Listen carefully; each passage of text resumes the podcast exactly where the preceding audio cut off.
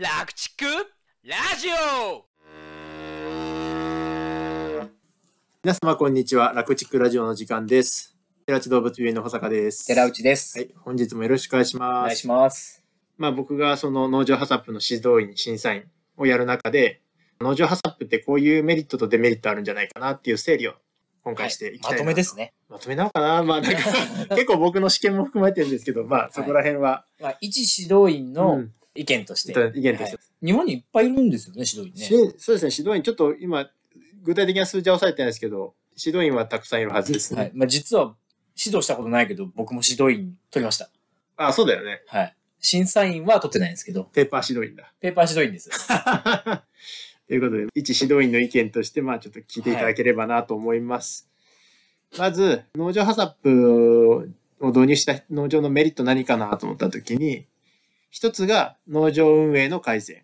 で、もう一つが法規制への対応が迅速になるのかなと。法規制。うん。ちょっと難しいけど、後で解説します。はい。あとは、人材確保っていう観点でも結構メリットあるんじゃないかなっていうのは感じたので、まあ、その3つを詳しく話していきます。はいまず1つ目の農場運営の改善ですね。農場運営。はいうん。農場が日々生産活動をするっていうのが、今日も明日も明後日も続いていくっていうのが、まあ、運営みたいなそうですね。イメージだと思うんですけど、じゃあその中で、特にこういうところでハサップは役立ってんじゃないかなっていうのが、うんまずその作業工程が見えるようになるっていうことですね。うんで、作業工程が見える化するっていうのは、前回も話あったように、農場でやられてる作業っていうのをマニュアル化だったりとか、文書に書き起こすっていうことになるんで、うんうん。例えば、農場の今スタッフで働いてる方だったら、自分が保育担当で、うん。保育担当のあなたが搾乳担当の人がどういう仕事してるとかって把握できますかと。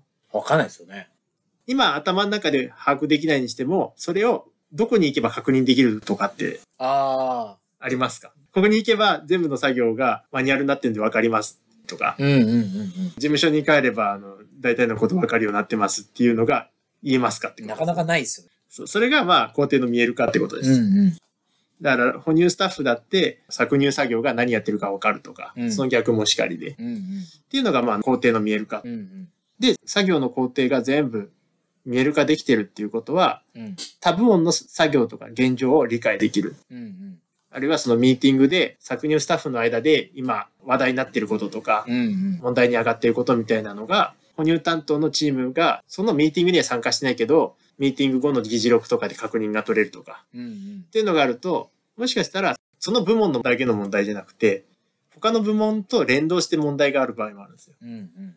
まあ今、哺乳と搾乳ちょっと逆な話しちゃいましたけど、例えば、哺乳スタッフの方で哺乳している子牛の病気が収まらないってなった時に、うん。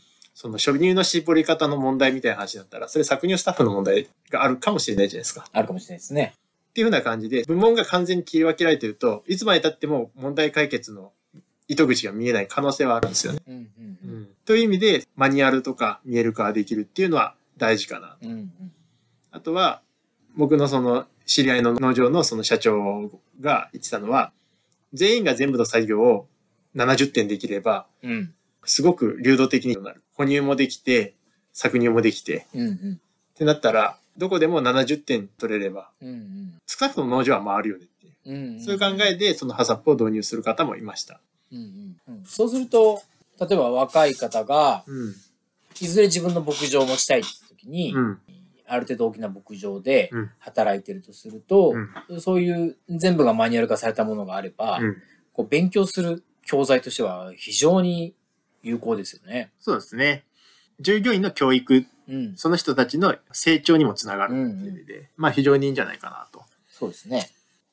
で、今、その工程の見える化っていうところが一つと、次がまあ、機械分析ですね。さっき話したハサップの HA ハサップの本質に近い部そうですね。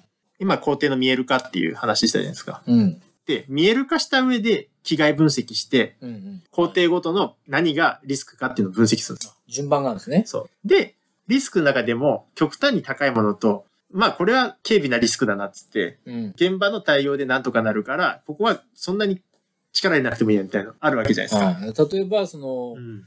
分娩っていうところだったら、まあ、子牛の哺乳のところで、うん。えー、まあ、子牛の下痢を多発させてしまってうんうん、とか、うん。搾乳だと乳房や軟膏をバルクに入れてしまうとか、そうですねそ。ういう大きなトラブルそうですね。を、特に、ままあそう、特に食品衛生なので、そういうバルクに異物が混入するとか、うんうん。あるいは肉に注射針とか異物が混入するみたいな。ああ、そう食品になるところが一番んクリティカルなわけですね。そこを管理しようっていうのが、その CCP。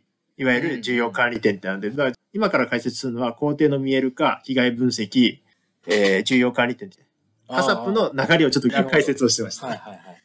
で、まあ、被害分析ってちょっと言葉難しいんですけど、まあ、さっきも話した通り、その、見える化された作業工程の中で、リスクって何だろうっていうのを考えるんですけど、うんうん。これもちょっと頭の体操で、その、できれば農場スタッフの人たちの間でミーティングしながら、これはこういうリスクあるよねとか、うんうんっていう話をしてほしいんですよね。確かにその、作業の中で気をつけなきゃいけないことっていっぱいあるじゃないですか。うん。その中で、一番気をつけなきゃいけないのはここですと。うん。で、次にリスクとして大きなここですみたいな、うん。気をつけるべきことの優先順位みたいなのがうんはっきりしてると、うん働く側としては気持ちが楽ですよね。そうですね。注力しなきゃいけないところにリソース避けるっていうか、うんあの、集中できるので。そこは整理してほしいですね、確かに。うん。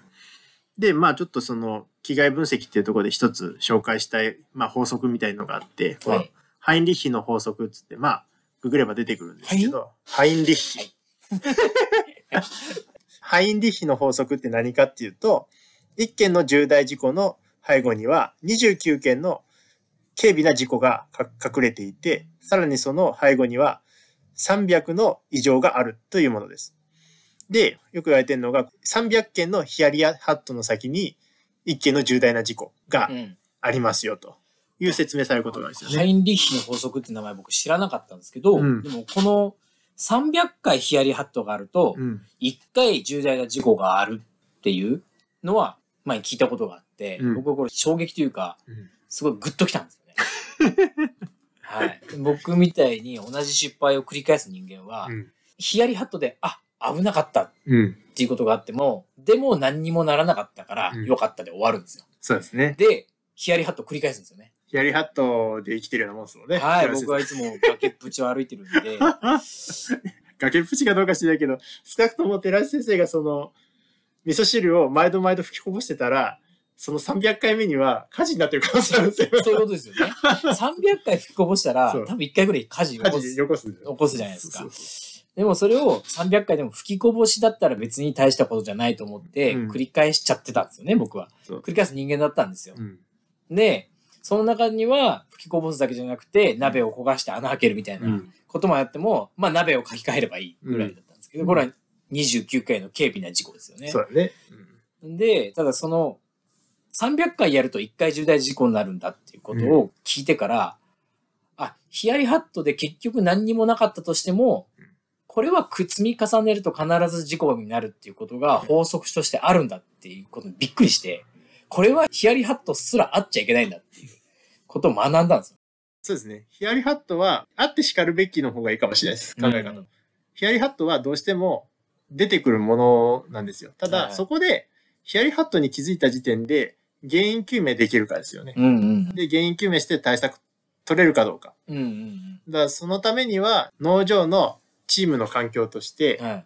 例えばですよ、失敗を受け入れられる環境であるかとか。あー。ヒヒヤリハットっていうのは結局、大容乳の濃度間違って作っちゃいましたと。うんうん。